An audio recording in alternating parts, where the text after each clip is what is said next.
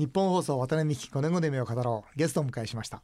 プロ野球解説者江本武則さんです。こんにちは。よろしくお願いいたします。よろしくお願いします、えー、江本さんは高知県出身、えー、法政大学から社会人野球の熊谷組に進みその後東映南海阪神とプロ野球で11年間プレーをされました、えー、引退後はプロ野球解説者として活躍され、えー、92年に当時のスポーツ平和党から参議院議員選挙に出馬し当選2期12年約12年ですか、はい、内閣委員会委員長などを務められました。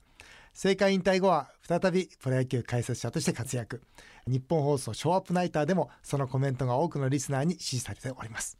えー、200万部のベストセラープロ野球を10倍楽しく見る方法など著書も多数です、えー、今日はラジオでおなじみのエモスさんの人柄に、えー、改めて迫ってみようと思います、えー、この番組、えー、間もなく5年目になるんですが、えー、元国会議員の方も元プロ野球選手も来ていただいてるんですが両方経験されたのはエモスさんが初めてですね、はい、あの楽しい話を聞かせていただきたいなというふうに思っております、えー、国会長かったんですねそうですね、まあ、ちょうど2期約2期。ですからね、はい、ですよね、えー、あの一ちょっといろいろ聞きたいんですが、一番最初に、はい、え。えー、スポーツ平和党から出られたんですはいそうですね。これ、猪木さんの関係、えー、あの猪木さんが、まあ、スポーツ平和党を立ち上げて、はい、でまあ、一人、まあ、あの党で、はいはいはい、所属の議員ということ。で、まあ、3年後の改選の時に、はい、まあ、誰かあの出そうやっていう。はいまあ、猪木さんもあちこち声をかけたけどみんなに断られて で最後に僕のとこ来たんですよ。どうして江本さんその時猪木さんの申し出を受けられたんですか？いやそのね私は政治は別に嫌いじゃなかったんですけど、はいはい、ただまあやる気はなかったんですよ。やる気はなかった。議員になろうとかいう気は全くなかったですね。であのただまあ猪木さんが結構最後の方になっても困ってる感じだったし、はい、それからあのなんとか出てくれとあそうですか、とにかく出るだけでも出ろと言われて。まあ以前からあの同じ仲間の人たちも知り合いがいっぱいいたんでね、はい、でまあ最後のね工事の前の日に決めたんですよ。あそうですか。ええ、前の日にねそれまで断ったんですよ。これ全国比例ですか？全国比例全国比例で、えー、でもすごい選挙でしたねあの時は。あそうですか、えー、猪木さん僕のちょうど今真ん前で、はい、本会議で、はい、真ん前で座ってらっしゃいますけど、はい、そうですか、で、えー、しばらく活動されるも、ええ。ー、まあ副代表としてはその後辞められるんですよねスポーツ平和党は、はい、あの猪木さんがその3年後にもう一度改選の時に落選したんですね、はいはい、お猪木さん結局私一人になっちゃったんですよ。スポーツ平和党が、ええ、ででまあそのちょっとごたごたしてて、はい、それでもうあの猪木さんもいないから、はい、もう一人でやりなさいと。言ってまああのスポーツ平和党ではないもう無所属の議員になったんですね。でその後あれですよね。あの自民党の入党も検討されたり。いや自民党から誘われたことはなかったですね。あそうですか。あの あのなんていうんですかね。委員会とかでよくこうあの質問だとなんだろうするときには、はい、まあ、自民党席からこっち来いよとかっていうやじはよく飛ばしてました。飛ばされてましたけどで細川元総理とか、はいはい。えー、とか一緒にこう民政党とか、えーえー、あこういろいろとこういろんな党をこうまあ、渡り歩いたわけじゃないですね、いろんな方とお付き合いされたと。はいはいはい、というかね、結局無所属なんで、はい、まあ、あの頃あの政党女性法ができて、まあ、政党助成金がもったいないだろうっていうんでね無所属の議員が集まって。5人集まってみたいな。で私は政党要件持ってたんで、はいはい、あの一人でも結構ひょあったんですよ。なるほど。助成金が。でででできないことはなかったですね。はいはいはいだけどあの、まあ、当時細川さんがもう総理辞められて、はい、えー、ブラブラしてたっていうか一人でね。フロムファイブ。えー、フロムファイブ。はい、でごまあちょっと浮いた人たちがいて、はい、それはまあ5人で作ったっていうね経過があって。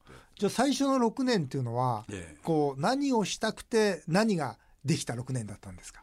あのー、スポーツ平和党っていうのはですね、はい、まあ、結局そのスポーツ振興というか、はい、まあ、それを一つにですね、はい、まあ、日本国内もそうですし世界にこのスポーツを役割があるだろうっていう、はい、まあ、そういう政策の一つですよね。えー、でそれをずっとまあ6年間いろんな立場でこう進められていって、えー、で6年でまあ一期終わりますよね。はい、でその次には今度は民主党から出られるんですね。というかね、うん、その畑さんだとか民民政党という党をみんなでこう、はいはい、作られてて作った時に、はいはい、民主党が一方できてたんですね、はい、あの菅さんとか畑さん。はいはいはいはい。でどうせなら野党はみんなこう一緒になろうじゃないか今の流れと一緒ですね。もう、えはい、あの民主党っていう、まあ、要するにその透明がそれにしたんですけど、はい、で、まあ、数がある程度増えたという。で比例代表からこう出られた、えーうん、この2期目っていうのはやっぱり思うような仕事ってできたんですか？いやそのねというかね、あのー、結局あの当時は、はい、もうその寄せ集まりなんで、まあ、何かにつけてねうまくいかなかったんですよ。今でもそんなこともう同じですよね。同じです、ね、ほとんど変わりませんあの頃から。だから右も左もないなんかこうどどっちですかみたいな、えー、その方向性も定まらないしですね。頭だけ時々変わるみたいな。だからあの、まあ、実際私はじゃあ何したかって言われたら、まあ、あのご存知のように委員会に所属してですね、はいはい、で僕はもう文教科学委員会はずっとあなるほど。あのスポーツ関係はもうえ長谷さんだとか。なるほど、まあ、一番大きな仕事はやっぱりサッカーくじですよね。サッカーくじ、ええ、これあのスポーツ振興記念であのプロジェクトを作って今の麻生太郎さんたちがあの座長で。で私は参議院のあの責任者だったんで。それで今のあの IR 法案みたいなもんです、ね、そうですね、まあ、めちゃくちゃなあの反対運動があって。あれは議員立法ですか？議員立法です。議員立法です最終的にそうですか。あのスポーツ議連から出しましたから。だから議員立法ですけども、それまではもうね、えー、各党、まあ、特に民主党の場合はもう最終的にはあの自由投票です。あそうですか。ええ、あじゃああれですね。カジノの公明党みたいなもんですね。同じです同じです同じです。えー、だからあれはね5年ぐらいかかりましたね。あサッカーくじ通すのに、ええ、あそうですか。IR も結構時間は長くかかってるんですよね。かかってます、ええ、みんな急に急にって投票言ってますけどね。そうなんです。急じゃないんですよあれね。もう6年も相当やった6年も7年も8年も前からずっとやってるんです、ええ、なぜかマスコミはちゃんと騒動しないんでそこだけどサッカーくじの時をね見てね今よく思い出したんですけどね、はいもう反対する人の意見と同じですよ言ってることが、ええ、ギャンブル依存症とか、ね、なってしまうとか、ええ、もう言ってること一緒で子供にも影響悪いと。いうようなことを言ったんですけどまあね坂くじで子供が影響悪かったことは一つもないです、ね、まあ今となればね、ええ。まあ、朝議員会館行くともうこ抗議のファックスがあそうですいろんな団体から来てでもう日弁連だとか PTA 連合会だとか地府連だとか主婦連とかね。まあありとあらゆるところからもうとんでもないと。でまあ僕ら山本やったしそれがプロ野球のね、はい、オーナーオーナー連中からも「お前野球のくせにサッカーなんで応援するんだ」と。そうですか。まあそういう無知なオーナーがいっぱいいましたよスポーツ界自体が全然無知だったんですよ。であのサッカーサッカーが儲かると思ってるんですね。その当時の人たちが。いやそうじゃないと。まあヨーロッパに視察に行ったりあのして向こうの事情とかもあの研究してやったんですけどまあ最後はやっとあの法案が通って、まあ、今のようにもう何百億かねあのスポーツ振興に大貢献してますから。いや本当そうですね、はいまあ、そういう成果はあの問われないのはあの国会議員です。あ そうですか。でもその通信傍受法案ですか、はいはい、に関して言うとこれも党議拘束を反して退席されたというねこう、はいはいはい、ことが、歴史がありますが、ええ、こ山本さんこれこれどうだったんですか？いや絶対許せなかったんですか？まあ何何にしろ反対されたわけですよね、はい。はい、あの頃の民主党は、はい、だから党議構想が外したケースって結構あるんですよ。うん。そのそういう法案さっきのあれもそうですね。その、ええ、サッカーくじもそうですね。党議構想が外したわけですね。でもこれ党議構想かかってたわけでしょ？通信傍受法案、ね。はい、反対っていうのは、はいはいはい、でこれは賛成に回られたんですか、え、そうですね、はい、これはもう当然ですよね。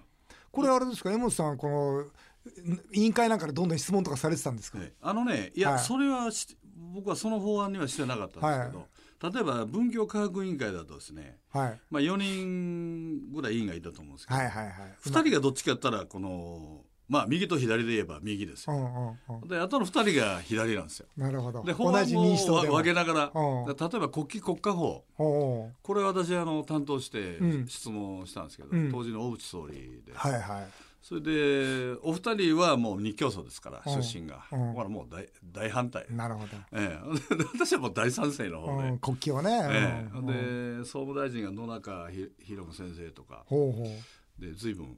であの私も賛成ですから当然ね、うんうん、で質問したらねこれエピソードがあるんですけど、はい、えー、翌日ね総理から電話あったんですよ。お小渕さん。ええー、小渕さんからいきなり、はい、はいでうちの事務所誰か分からなかったんです。お、お小渕さんです。って、ね、いや多分総理だろうっていう話で、うん、いやだけど普通民主党ですから私はね当時は、だから電話出たら「いや君のねあの質問、昨日のね、質問素晴らしかった」と、うん、よくぞ言ったねみたいなあそうですか、ええ、で隣にの部屋が河野池さんなんですよ、ね、で河野池。さんとも秘書が私の中学校の同級生でね、まあ、あのかの有名な浜渦さんっていう石原さんの本当ですか？知事でね、まあ、彼は中学校の同級生で。そうなんですか。であの隣からもいろいろね言われてね「うん、うん、いや質問よかったよ」みたいなあそうですか、えー、との国会議員ってものすごい、なんて言いますか制約があるじゃないですか、はいはい、江本さんみたいなその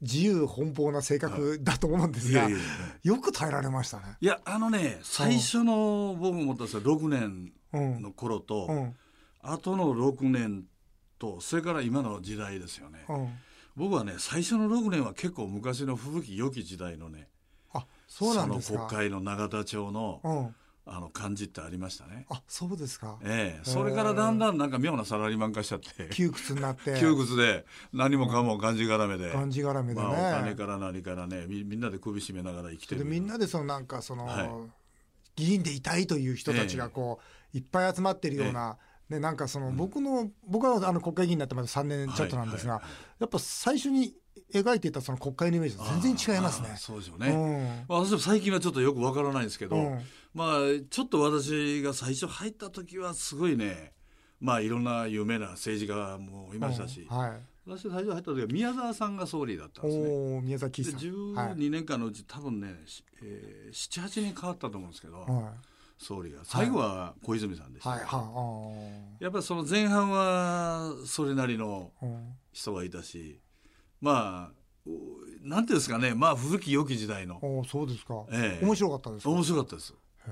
あじゃあ窮屈感とかあまり窮屈感は全くなかったね、あそうですか、ええ、いろんな意味で。あじゃあ随分変わったんでしょうね。そうですね。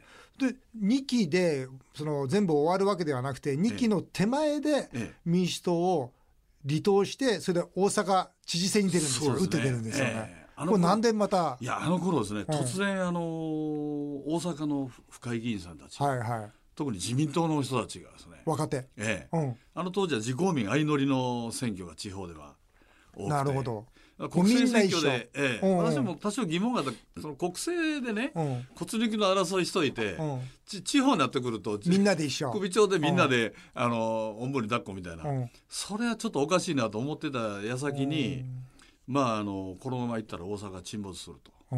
えー、この府知事選挙で自公民相乗りのですね、選挙をやったんでその前に市長市長選挙があって、はい。それがやっぱり相乗りで33%ぐらいだったんですね投票率。投票率がね。でこれ府知事選挙をやったらもっとひどいだろうと。で日本の笑い物になると大阪が。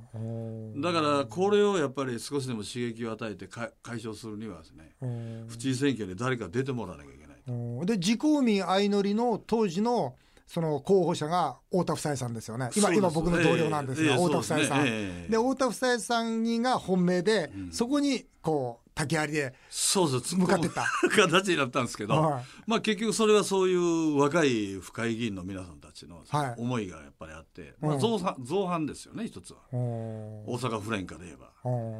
だけどまあそれでもあのやっぱり大阪をこのなんか活性化するにはですね、うん、選挙はこれ大事だと、うん、いうんでまあちょっと江本さんも大阪に10年いたでしょあなたみたいな。大阪に恩返ししなさいよみたいな。でまあ私もちょうどね、まあ、7月になったら改選なのでもうちょっと民主党でやるのも しんどいなっていうのもあったし。もうそれ以上じゃあ参議院を続ける気はなかった。なかったです。はい。もうこれもう十分やったなと思いましたんで。そうですか、ね、で最後にまあ何かの貢献してと、うん、いうことでまあまあ、無理やりっていうか大阪府知事選挙。で府知事選出られたと、残念ながらこれは負けた、当時のあの今の大阪府知事の松井一郎さんという人が中心だったんですよ、おおじゃあ江本さんの応援団長は松井,、えー、松井さんだった。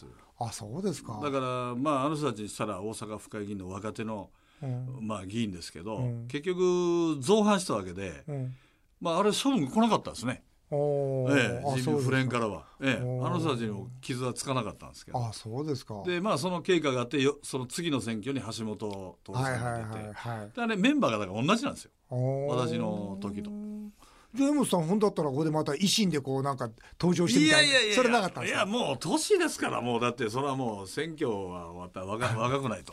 そうですか、バリバリいかないとダメですよ、うん、でも、はい、その民主党から離党して大阪知事選に出て、うん、まあ残念ながら敗れて、うん、でもそれからまた6年後、うん。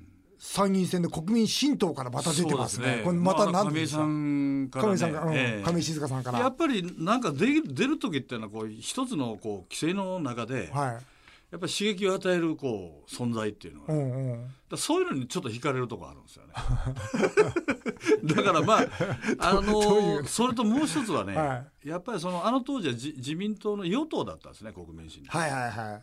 で僕もまあ野党にいたんで、はい、やっぱりやる仕事の限度がある限界がある全然違いますよね。与党と野党ではね、確かに。で与党の中でちょっとまあ最後にね、うん、やってみたいなっていうのもちょっとあった。そうですか、ええ、だからまあそんなにあのどうしてもっていうのはなかったんですけど、まあ、やり残したことはあるなと思うじゃあもう一回出ようとい。うことで、ええ、もういいんですか？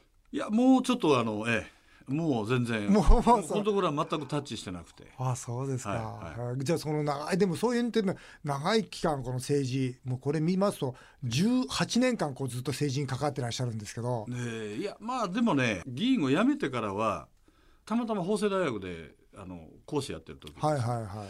あの4年ほどやりましたけど、やっぱそれはスポーツと政治っていうあのこう科目と。それからあのスポーツ政策論と。はいまあ、これはまあ議員時代にやったことをやっぱり学生に、まあ、週1回ですけどなるほど。まあ、そういう立場になってちょっと外からこう見るようになってで国会議員さんも結構来てもらったりですね講師に、まあ、いろんな業界の人来てもらったり、まあ、あのそういう仕事の方をやってましたんで、まあ、自分自身はあんまりやる出る気はなかったんですけどね。なるほど、はい。まあこう18年間政治に関わられてて、まあ、政治のことを教えられたりしてるわけですが、はい今のこの政治どう見られてますか？マスコミとその、実際の、うん、あの政治とこうちょっと違うところがあるじゃないですか、うん、もうマスコミは常に批判だけしてるっていう感じですから、うんうんうん、でも実際選挙行ったらその批判してる方に投票が多いわけでしょ、うんうん。ええ、この矛盾がやっぱり政治はお面白いですよね。ええ。今でもまあ自民党が強いじゃないですか。そうですね。うん、でまあいろんな今回のね、前回の国会もカジノ法案、えー、それから、ね、年金法案、えー、まあ、それから TPP と、えー、こう大事な法案をどんどん通していくじゃないですか、この姿っていうのは元野党から見たらどう思いますいやこれは民主主義の原点でしょ多数決ですから。大きい人のと多数の人の方の意見を取り入れるってのは当たり前のことでね。これ少数意見が正しいかのように今報道するっていうこの姿勢はやっぱり間違ってですよね。なるほどな。えー、この前やっと年金事務所にやっと行ってね。俺年金どれぐらいもらえるんだろうと。え江本さんって年金ももらう？いやいや僕はもう70ですから年齢はもう来年70ですからね。あと半年後ぐらいは。あそうですか。え六十五からもらえるんですか、ね、いやもらうんですけどあのもうあの収入がある人はもらえませんあもらえない。七十からもらえる、はい。おえもらえる収入にしてしまうと今生活できないですよ。あそういうことですね。はい、で70からどのぐらいエモスもらえるんですか？ところで。いやところですね、えー、とこの前計算したら無収入でもらえても、うん、えー、13万ぐらいですね。あそうですか。はい生活はとても無理です。議員年金もなくなったでしょ？そうです。あれも私は12年間近く、はい、毎月10万3000円かけてかけてたんですか？ほんでじあご存知のように10年議員やらないと年金をもらえない。そうそうそう。ね、うん、ところが12年やってますけど、うん、もらえるじゃないです。か10万さんいやもらえませんよ議員年金なくなったから。はい。だから実際は60歳かなんかからもらえる予定だったんですけど、うん、全然まだ年収もあるし、うん。あの廃止してますからって。言って、なんかよくわからないんですよ。でもせ計算してください。12×10 万3000ですよ。これ国庫に納めてるんですから。これ返してもらわなかったら、ね。えこのままもらわなかったら詐欺ですよ国の。はい、年金はね結構あの最近だってやっと 関心が出ましたけど。ええ 面白い、はい、そうですか、はい、やっとご自分のことになって感じがそうそうなんですよ。それね年金はあんまり気にしてなかったんですけどね。そう。えー、そうですか。皆さん大変ですよね一般の方も。ありがとうございます、はい、あの政治家としてのですね江本さんのお話を聞かせていただきました。ありがとうございます、はい、あえー、あっという間にお時間になってしまいました。渡辺美5年後の夢を語ろう。来週も引き続きプロ野球解説者の江本咲さんにお話をお伺いしたいと思います。来週は江本さんの5年後の夢もお伺いします。お楽しみなさってください